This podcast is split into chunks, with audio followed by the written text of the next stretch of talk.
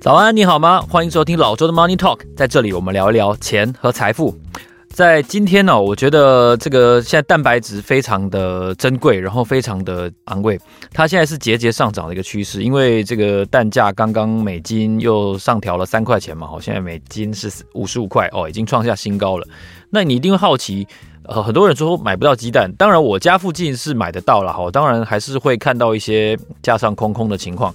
那或许我们想要知道，OK，现在哪里最不容易缺蛋呢？那我要告诉你，谁家不缺蛋？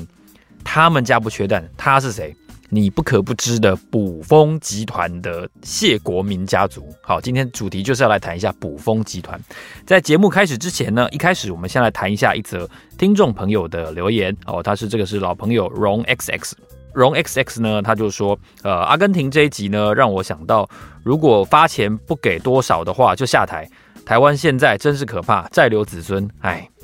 呃，台湾现在，我我想台湾的的情况相对哦，就是先不管这个产业这块，我觉得台湾的福利相对可能还没有那么严重哦，就是呃，在收入不虞匮乏的情况下，可能岁出可能就不是那么严重。但劳保的危机是另外一件事情啊，劳保危机是，说实话。大家可能在四十年前、三十年前，这个制度，呃，还看不出来说出生率哦会下降这么快哦。这跟当初三十年前在准备呃研究台湾高铁的计划是一模一样。当时认为台湾高铁的结构是完全没有想到这个人口的下降这件事情哦。所以，哎，不管怎么说，反正少子化，我们就是只能承担了嘛。好，劳保就是只能我们破产了嘛。好，就是这样。好，所以谢谢荣 XX 的留言。好，那我们刚才来谈这个泰国卜蜂集团。谢国民家族哦，他们家当然不缺蛋了。为什么？因为他们是亚洲鸡王、亚洲蛋王哦。我们吃的很多的这种炸鸡块哦，然后鸡肉、蛋白质、鸡蛋，然后甚至是猪肉，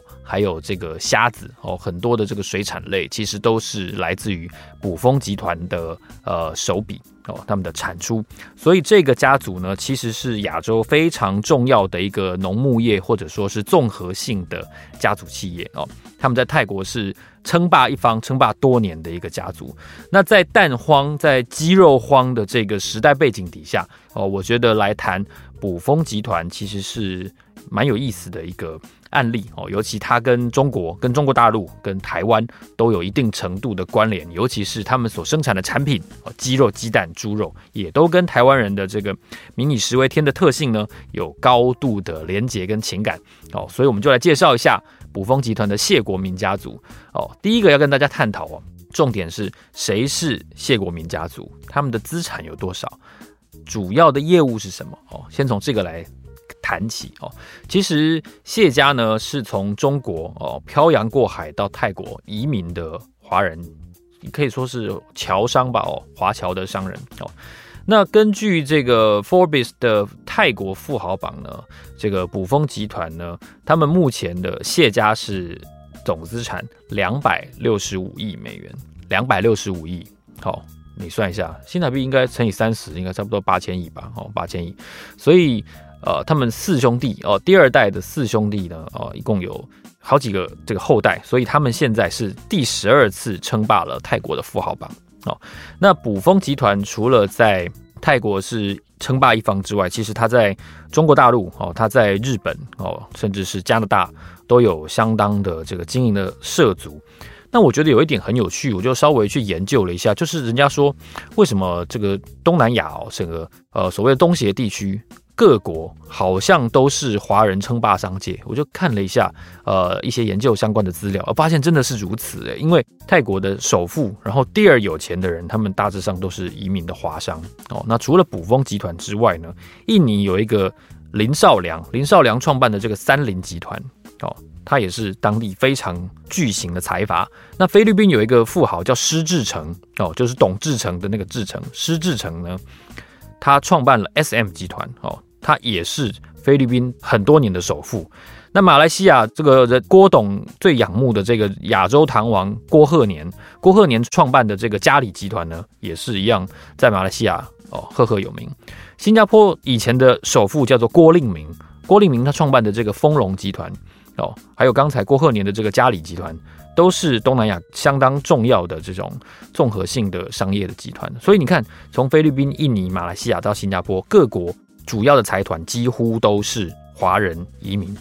然后而且同时，这些家族也都是这个国家的首富。那而且还有一个特色，就是说这些家族的企业很多其实都没有上市哦，主体经营主体是没有上市，可能有一部分的部门单独业务是有上市，但是整个集团没有上市，所以你很难去估计它的这个资产的完整性，还有真正的价值在哪里。但是我们可以知道的是，这个家族大概都在那个国家是最有钱的人。哦，所以卜蜂也不例外。哦。古风呢，大概在一百年前，第一代呢，谢绍飞跟谢逸初这两个潮州的青年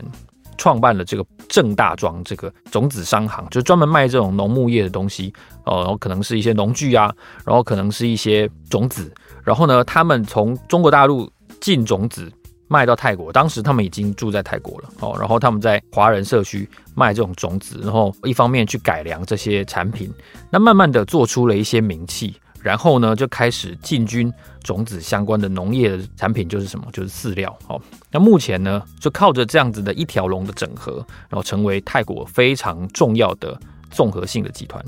那除了这个核心的起家的业务，包括了饲料，包括了农牧业，然后食品加工之外，现在呢，这个卜蜂集团呢，它还布局两个很特别的相关的业务哦，一个是零售，零售其实它就是为了要把它加工的这些最终的食品卖出去嘛，哈，所以呢，他们在呃泰国有包括泰国跟马来西亚的 Tesco 哦，Tesco 就是英国那个 Tesco 哦，因为在三年前的时候，就是二零二零年的时候哦，Tesco 呢把它在泰国跟在马来西亚的超市跟量贩业务卖给了卜蜂集团哦，总价是一百零六亿美元，一百零六亿耶哦，所以是三千多亿耶，为什么这么多？你知道吗？哦，因为在泰国跟马来西亚，光泰国大概就有两千家店，马来西亚大概有不到一百家店哦，那这些。两千家店其实是亚洲金融危机，也就是一九九七年那个时候呢，哦，因为卜蜂集团它也碰到了一些问题，哦，就是经营上的问题，所以它被迫把这些门市卖给 Tesco，哦，那二十五年后，他又把这些门市卖回去给卜蜂集团。那除了 Tesco 之外呢，哦，还有泰国的 Seven Eleven 有八千多家，这也是卜蜂集团在经营。还有一个可能台湾人可能有印象。万客隆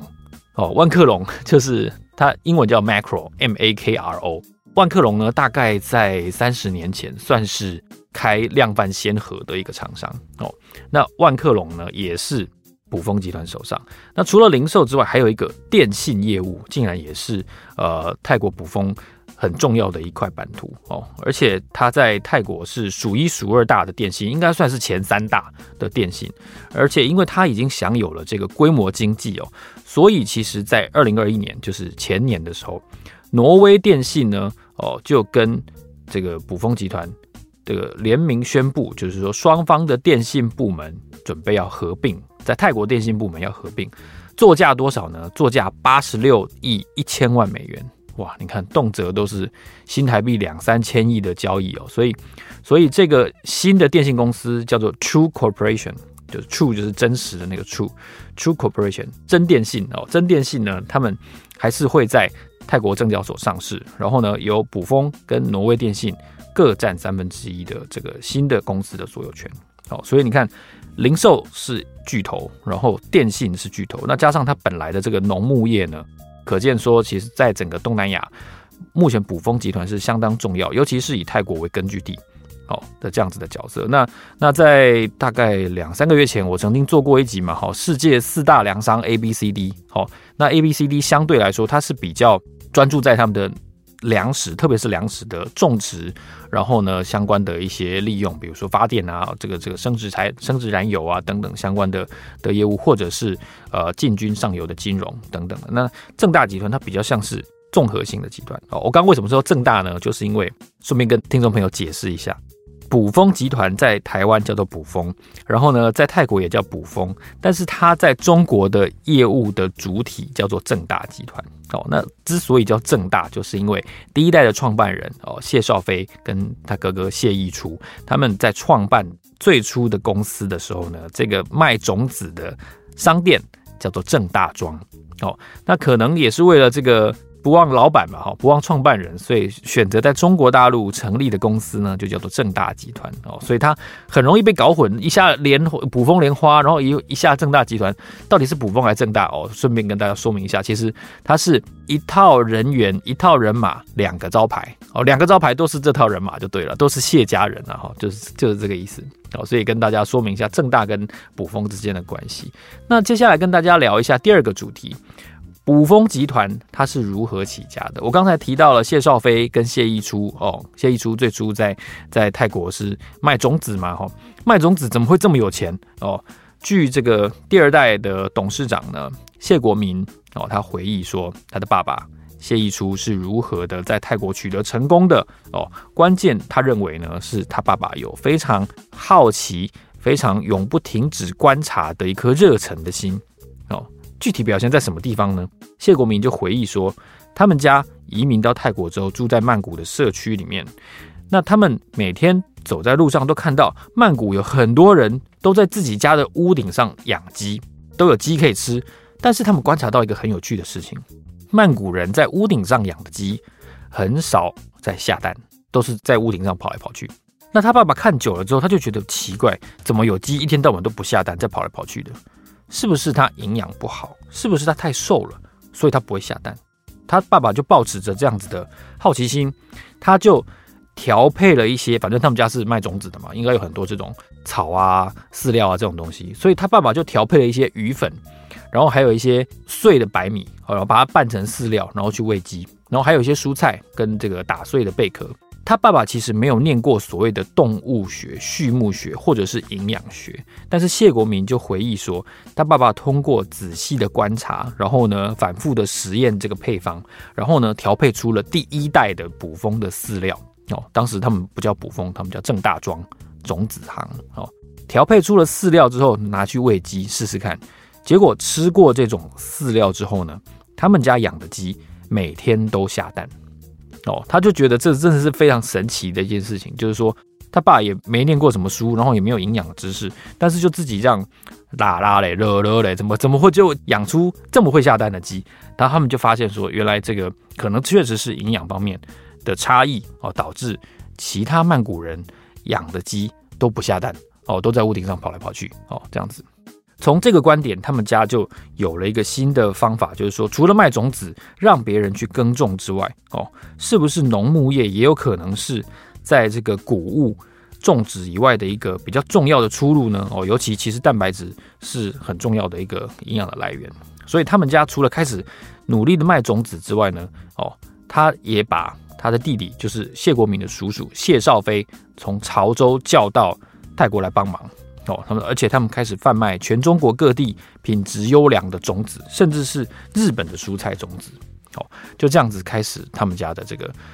从种子跨入农牧业的这个生涯。那也好在他把他的弟弟谢少飞叫到大泰国去。因为后来呢，中国就开始发生了什么斗地主啊、三反五反啊、三面红旗、大跃进，然后这个人民公社，然后过来就是文革，一系列的这个斗争跟反商的这些行动呢，就把他们家在中国的原有的事业几乎都没收了，都都消失了哦。所以谢家就差点连连命都没。如果他们没有到泰国的话，可能就就没有所谓的今天的卜蜂集团了。好，在改革开放。之后，一九七八年之后呢，邓小平他们就把中国政府就把深圳、珠海、汕头跟厦门这四个城市划为新的改革开放的特区。谢国民的爸爸谢溢初以前他是在汕头，因为他们潮州人嘛，哈，他们在汕头经营农场哦。后来呢，他们又回去探望一些老朋友，然后慢慢的开始在洽谈恢复在中国大陆经营生意的这个机会，他们就。决定重新投资中国大陆哦，那这个公司呢，就用他们这个种子店正大庄这个名字叫正大，然后就去跟深圳市政府申请哦外资营业执照，结果啊外资营业执照下来了，那他们很意外，因为这个深圳市的营业执照上面写着哦编号第零零零一，全中国大陆第一家外资企业哦，所以他们是至少深圳啊，深圳是第一家，深圳特区第一家外资企业，就是所谓的卜蜂集团，在中国大陆叫做正大集团，从此就开始恢复了他们在中国大陆的这个全面性的这个经营的角色。哦，那当初他们是怎么变成泰国人的呢？他们本来不是姓谢吗？哦，那怎么会后来后来又姓姓姓这个姓什么？姓泰国的姓哦，谢国民他们家一共有四个兄弟。哦，叫做谢正民、谢大民、谢中民跟谢国民，第一个字名字的第一个字合在一起就叫做正大中国。哦，就是可能还抱着这个非常非常希望，呃，可能是光宗耀祖啊，或者这个救国啊这样子的的情怀。哦，他们四兄弟是这样子起取的名字。那他们是潮州人，所以谢国民这个名字你要用潮州话来发音哦，可能是夏构民哦，应该是这样子啊。但是他们当初呢，护照是。中文的哦，是是中国人嘛？那个时代的中国人。那一九四九年以后哦，国民党到台湾来了，然后呢，他们也陆续的移民离开香港哦，回到了泰国生活。你如果有看过以前的这个异域的电影哦，就是刘德华他们演的那个电影的话，其实呃，泰国政府跟当年的所谓的中国大陆关系应该是比较僵化的，因为泰国政府相对是反共的，所以谢国民就回忆说。泰国出生的华人呢，就要把他们的护照的名字从中文改成泰文。像谢国民自己就把名字改成了叫达宁，应该叫达宁，然后他自己写作塔宁，哦，这是移民局的一个官员帮谢国民改的，哦，听起来还不错。他虽然不知道到底是什么意思，但他就就接受了，哦，他就一直要用这个名字。那卜蜂集团在泰国的发音呢，我我不会念泰文哦。如果有会泰文的同这个这个这个听众朋友呢，欢迎大家来纠正我的，我来试试看他这个发音。他这个发音是不是叫 Charon for fun 哦，Charon for fun。那卜蜂集团他就这个谢国民就解释说，Charon 在泰文的意思是繁荣哦，财富的意思，繁荣哦。那 for fun 呢是大宗商品、农产品的意思哦。所以谢国民的哥哥，他的大嫂啊。谢正民的太太的养父哦，就是一位泰国的将军，帮郑大庄取了这个泰文的名字，繁荣的农产品哦，郑大庄的泰文，繁荣的农产品。所以中文呢，虽然他们是写的是由右到左的郑大庄，但是呢，在泰国，他们顺应泰国的文化，改变了这个名字之后呢，他们就叫小 Ron for fun，音译啊，就叫做补风集团哦。那补风集团呢？他们我刚才讲到说，哦，他老爸这个谢逸初学习到养鸡的这个知识啊。那由他们四兄弟开始接手之后呢，卜蜂集团是如何把这个畜牧业发扬光大的呢？哦，原来他们采用的是一个呃一条龙式的哦，所谓的极高度垂直整合的业务模式。什么叫做极高度垂直整合？用谢国民自己的话说啊，就是从玉米种子到鸡块。都是他们家经营，OK，这样就非常具象了，对不对？从玉米种子，他们家是卖玉米种子起家的。好，然后呢，玉米长出来了，对不对？然后收割变成饲料，饲料加工之后拿去喂鸡，然后鸡从小从小鸡蛋开始破壳孵育，然后呢变成小鸡，然后用饲料去养小鸡，养成中鸡、大鸡、大鸡，然后拿去加工厂变成鸡块。从玉米种子一直到冷冻鸡块，都是他们家经营。哦，这就是一个非常非常高度垂直整合的模式。哦，而且呢，每一道程序从饲养、种植到加工到屠宰，都是尽量集中在附近的地区，先把鸡孵化，然后送到养鸡场去养，然后呢，饲料来自附近的农田跟工厂加工，然后拿这个饲料去养鸡，那鸡长大了，再从养鸡场送去加工厂屠宰，变成炸鸡，变成鸡块，然后呢，如果有销路上面的问题，考量到这一点，卜蜂集团又进军了零售跟餐饮业。哦，这就是超级的垂直整合的一个模式。那谢国民蛮蛮自豪的一件事情，就是说他们用这个模式呢，让原来很贵很贵的鸡肉也能够让一般百姓吃得起。哦，这个就是呃卜蜂集团可以说是一度是政治受难者吧。哦，这个角色上面能够在泰国站稳脚跟，我觉得。广大的嗯气作的农户之间，或者说在消消费者之间取得了很大的支持，可能也有关系。他们连名字都改了，哦，都改叫泰泰文的名字的。其实谢国民就有讲，谢国民说他们家三代人对于泰国是非常感恩的，哦，非常感恩的。因为谢国民说呢，我父亲谢义初在被当时的中国政府没收所有的财产，没收了农场等等的土地、不动产的时候呢，是泰国的事业让谢家有了这个根据地，哦，有了重新站起来的机会，是泰国政府的包容跟他们的恩典，让谢家有了今天的富豪般的发展哦。所以谢家经营哲学之一呢，就是说他们在世界上的任何一个地方的公司据点。卜蜂集团的企业办公室或者是工厂，他们都会挂上泰国国旗哦，所以这是这是谢家哦不忘本的一个很重要的原因哦。那第三个我们要来跟大家讨论一下，捕风集团作为台湾的上市公司，重要的上市公司之一哦。捕风集团其实近年来最受瞩目的一件事情，并不是在台湾。那当然，他在台湾的农牧业有很重要的机会嘛。哦，他们大概是一九七七年吧，民国六十六年，在台湾已经有四十五年左右的历史了。哈，当时他们是以爱国华侨的身份到到到台湾来的。哦，但是卜蜂集团能够取得更大的国际上的能见度呢，其实是来自于他们对中国大陆的投资。哦，就是。有三件事情要跟大家分享啊。第一个呢，二零一三年一月，就是刚好十年前了，卜蜂集团呢出价七百二十七点三六亿港币，哦，取得了这个中国非常一方之霸的这个平安保险大概百分之十五点六的股权，哦。卜蜂集团以往都是在农牧业，顶多只有这个零售。那在泰电信的话，也只有泰国本地。金融是相对贫乏的一块，所以这一次很重要的这个出手呢，哦，这个金额也很大，就取得了平安保险一次到位，就是他们在中国大陆地区的这个金融的布局，哦，很重要的一只脚撑起来了。那在这个投资案之后呢，卜峰很快的让几个日本主要的财阀重视到他，哦。就在一次跟这个伊藤忠，这个日本第一大商社伊藤忠的社长冈田正广吃饭的时候呢，哦，这个伊藤忠就跟就跟谢国民就在就在聊天，然后谢国民就觉得伊藤忠直觉是一个可以合作的对象，所以谢国民就提出希望能够投资伊藤忠这样子的要求。那双方经过磋商，很快的就取得共识，所以二零一四年七月呢。卜蜂集团宣布取得了伊藤忠商社的集团股权百分之四点九。那作为回应的是，伊藤忠也取得了香港上市公司卜蜂国际百分之二十五的股权。哦，所以双方在资本上有了一个交叉持股。哦，这是再一次的前进日本。哦，取得了更宽广的这个经营的空间。哦，到了隔年呢、啊，布局又更大了。哦，因为伊藤忠跟卜蜂集团呢共同做了一个合资。投资一点二兆，一点二兆哦日币哦，投资中国第一大的综合性的金融跟工商业的综合集团中信集团百分之二十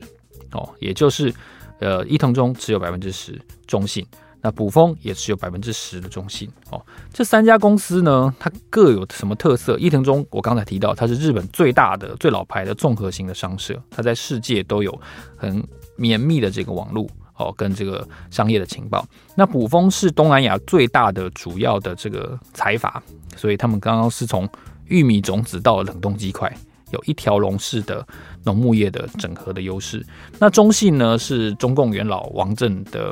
小孩创立的哦，所以他在中国的本地的人脉优势、商界优势是毋庸置疑的。我记得，呃，中国大陆地区的这个麦当劳应该也是中信集团。取得了二十年的经营权哦，你就知道说，其实中信集团它在中国大陆的商界地位是非常高的哦，它也是遍布全国的这个网络哦，所以卜蜂加上伊藤忠加上中信集团这样子一个非常重量级的这个资本的合作呢，也是显然是非常受到瞩目的哦。所以从平安保险，然后呢到伊藤忠，然后到中信集团。卜蜂集团从原来农牧业大大的跨足到了金融业跟其他综合的领域哦，这是在谢国民交棒之前哦，三次非常重要的这个出手。接下来要谈一下，很多人最近注意到卜蜂集团其实是除了台湾的这个缺蛋之外呢，还还有还有一个原因哦，就是马云哦，因为马云在低调了好一阵子之后呢，马云今年听说过年是在香港过的哦，而且呢，他跟这个卜蜂的谢国民，然后跟他的小儿子谢荣仁，就是现任的这个 CEO 哦，有一起吃饭哦。而且在这之前呢，他才刚刚去泰国找谢国明，而且谢国明应该是有八十几岁了，亲自出来接待他。那一个月内两次见面，而且都被人拍到，哪有那么凑巧的，对不对？五下都贺吗？哦，这个 这个散户最喜欢这样这样想嘛。所以我刚才提到的这个正大国际啊，就是就是卜蜂国际，很快的就股价就爆炒，就是这个消息传出之后，就是股价狂飙哦，听说两天飙了好几倍。哦，因为港股没有涨跌幅限制嘛，哈，所以飙了好几倍。但是这种这种股票就是它平可能平常成交量很少了，所以所以散户要注意到也很难，哈。那马云呢，为什么会跟会跟谢国民有这么这么深厚的关系？其实以谢国民自己的的角度来说的话，他觉得电商是一件老一辈人不太容易搞懂的事情，哦，所以所以他在中国大陆其实有很多电商界的朋友。哦，都是都是跟谢国民有交情的，特别是谢国民提到说，他认为啊，马云就好像是自己的电商业的老师一样，没有错，马云比比谢国明年轻很多了，大概年轻二十岁，但他在在整个电商或者说在所谓的互联网的业界，他有非常深厚的经验跟见识，所以他觉得在这方面，谢国明有很多自己可以跟马云请教的地方，就好像他的老师一样，哦。他觉得年龄的差距并不是他们两个交朋友的障碍，哦，所以马云代表的这个阿里系哦，或者说蚂蚁系，跟这个卜蜂集团哦是有一定程度的关联的。其实从这个本来蚂蚁要 IPO 的这个预定认购的清单当中呢，也可以看到卜蜂集团的身影。他们认购的是 C 股哦，海外人士认购的是 C 股，那是那个预定认购百分之零点五五。百分之零点五五，所以双方确实是哦很有关联的，不然你没有办法在 IPO 前拿到认购的一部分的股权。好，这是马云跟卜蜂集团之间的关联。那最后要来跟大家探讨一下卜蜂这样子的一个案例，他一度在中国大陆失去了所有，但是靠着聪明，然后靠着勤奋，然后在新的故乡哦泰国落脚，而且成为一方之霸。这样子的案例，我们可以学到什么呢？哦，我觉得第一个泰国企业走出去的这个野心跟他的眼界是非常值得注意的一件事情。哦，很多年前的这个以前泰国的总理塔克信，塔克信他就曾经希望用政府的力量去行销泰国，去告诉国外说泰国其实可以扮演世界的厨房哦，Kitchen of the World 这个角色。哦，但是虽然塔克信后来没有没有继续做泰国总理哦，但是泰国的农牧业确实是以这个 slogan 继续在海外做拓展。你去看这个。卜蜂集团的下面的这个上市公司哦，叫做正大食品哦，就是 CPF 哦，CPF 它的股票有上市哦，但是它股票我觉得它好像表现没有很好诶哦，这个是也让我有点意外的地方。但是正大食品它在泰国的这个年报呢，英文版它上面就是用 Kitchen of the World 世界的厨房这句话来形容卜蜂集团自己。像他们现在的业务范围大概已经超过了几十个国家，然后面对四十亿人口去销售他们的产品哦。那主因呢？泰国主因让这些企业开始向海外扩张的其中一个原因哦，这个以前的《天下》杂志曾经有整理一个呃访谈，就是说归纳认为呢，因为泰国企业在一九九七年的亚洲金融风暴之后呢。现金相对于恢复之后是比较充裕的，生存者的营运是比较良好的哦，所以曼谷法政大学的这个企业营运专家帕纳诺呢，Pavida Panano 呢，就说他认为在金融危机之后，泰国的企业家变得相对保守稳健一些，而泰国本身国内的这个小市场呢，已经不能够满足于企业家扩张的需求，所以企业只好比较低调的，比较呃用一种合作的方式去投资海外。那我想卜蜂跟伊藤忠之间的合作，还有跟中中信之间的合作，也就是一个最好的例子。那最后，我觉得卜蜂能够支撑到现在第三代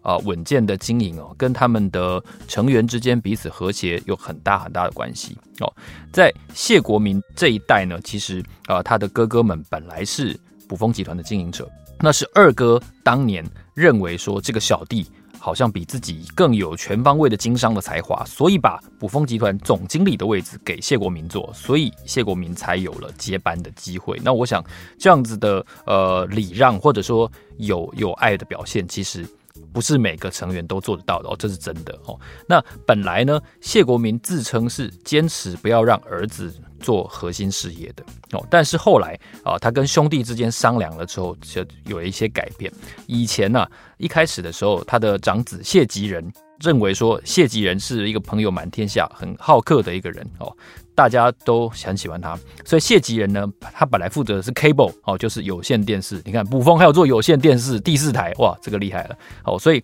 谢吉仁呢，掌管的是卜蜂集团大型投资，然后中国的零售业务，包括了这个卜蜂莲花超市。好，那第二个儿子呢，谢明新哦，谢明新的超市业务是交给他的哦，但是他在这个部分呢，相对来说就。经营的比较困难一些。哦，因为谢国民有讲，他说因为决策权掌握在他的合资伙伴手中，谢明星没有很多发挥的空间。哦。那谢荣仁是第三代当中另外一个非常重要的角色，一开始他是从这个一家合资的 PVC 厂做主管开始做，后来谢荣仁被爸爸调到做 True 电信，就是刚才提到的这个真实电信，那从基层开始做，在亚洲金融风暴之后呢，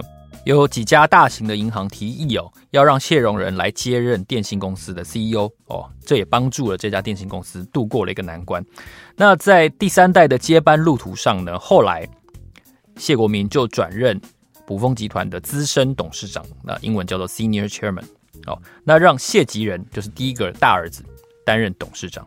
第三个儿子谢荣仁呢，担任集团的 CEO。哦，这是他在接班二零一七年做出安排的时候呢，一个比较十年的长期的计划。那谢国民当时也已经明确的提出说，在这十年当中呢，会有一个新的 CEO 会被培养出来接班，也就是接替谢荣仁的角色。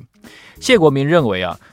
决策者最好是十年换一次哦，五年的话太短了哦，所以等到二零二七年的时候呢。假设谢国民还在世的话，他就会做出安排，他退任资深董事长，让谢吉仁成为 Senior Chairman，让谢荣仁成为 Chairman，然后这个 CEO 呢会由新人来接棒。那这样子和谐、跟尊重、跟完善的安排呢，并不是很容易达成的哦。所以这个局面，我相信兄友弟恭哦，然后充分的安排，也是卜蜂集团能够。从曼谷街头的这个饲料行哦，种子行起家，变成泰国之霸、泰国首富，一个非常非常重要的原因，因为内部和谐哦，能够团结一致的面对挑战跟敌人哦，这点是非常非常重要的。我想，呃，不管你有没有家族企业哦，你都是作为一个家族成员之一，这也是。很好的一个学习课题啊！我们从卜蜂集团、从谢国民家族身上学到的很重要的教训。如果你喜欢这期节目的话呢，如果你喜欢老周探讨家族企业的课题以及经营史啊，欢迎你留言告诉我。卜蜂集团之于你哦，是什么样的经验跟回忆呢？哦，你是都吃他家的鸡块吗？哦，还是你有买卜蜂的股票呢？还是你买大成的股票？哦，都可以哦。欢迎你跟我多互动。好，老周 Money Talk，让我们下集见，谢谢，拜拜。